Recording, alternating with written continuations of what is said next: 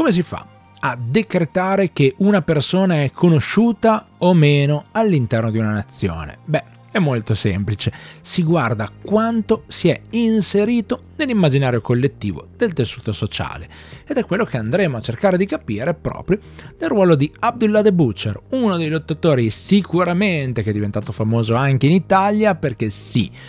Dobbiamo ricordarlo, era uno dei lottatori chiave di quei primi anni in cui Antonio Fusaro raccontava il wrestling nelle televisioni, eh, diciamo, private, quindi ce lo ricordiamo un po' tutti. Abdullah e oggi ne parliamo in questo Lariatto al giorno. Benvenuti, io sono Stefano, una delle voci di Lariatto e come ogni mattina alle 8 su YouTube e su Spotify dal lunedì al venerdì vi racconto delle storie che riguardano il mondo del puro reso, il puro reso, il wrestling giapponese, che ovviamente non vive di soli giapponesi, ma anche di gaijin, persone che vengono da fuori e Abdullah the Butcher è proprio uno di questi. E ricordiamo come Jin Kawaguchi un mangaka e grande fan di wrestling, morto a 72 anni il 12 novembre del 2022, beh, ha fatto il suo debutto sul mercato dei manga come assistente alla Fujio Production e nel 1979 però è riuscito a fare una pubblicazione indipendente, un fumetto basato proprio su Abdullah the Butcher chiamato Hitoshino Butcher e questo era uscito niente poco di meno che sulla rivista Weekly Shonen Jump. L'intera serie, peraltro in lingua originale, è stata anche resa disponibile gratuitamente, vi lasciamo ovviamente il link in descrizione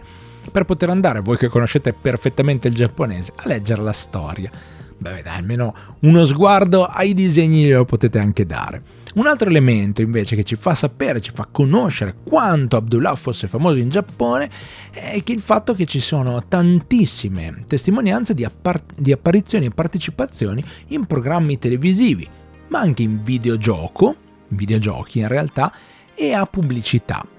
Ovviamente non è mancato un ruolo nel cinema, per esempio nel film Roaring Fire del 1982, diretto da Norifumi Suzuki, e in questa pellicola Abdullah the Butcher ricopriva un ruolo particolare, quello di Spartacus, un nemico poi in realtà diventato alleato del protagonista. Insomma, un Abdullah the Butcher che oltre a lasciare a diversi suoi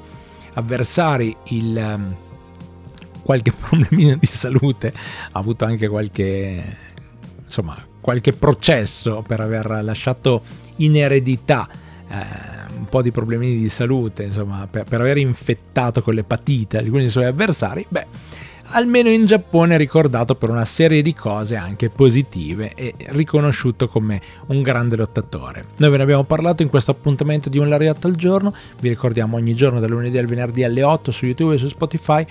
È vero, siamo verso una pausa, ma chissà, magari state recuperando questa cosa nel 2028, quando avremo già finito di eh, raccontare i nostri aneddoti sul mondo del puro reso e quindi continuate a seguirci perché ce ne sono tanti dietro questo e tanti che arriveranno. Con un Lariatto al giorno per oggi abbiamo chiuso. Io sono Stefano, una delle voci di Lariatto, noi ci risentiamo alla prossima.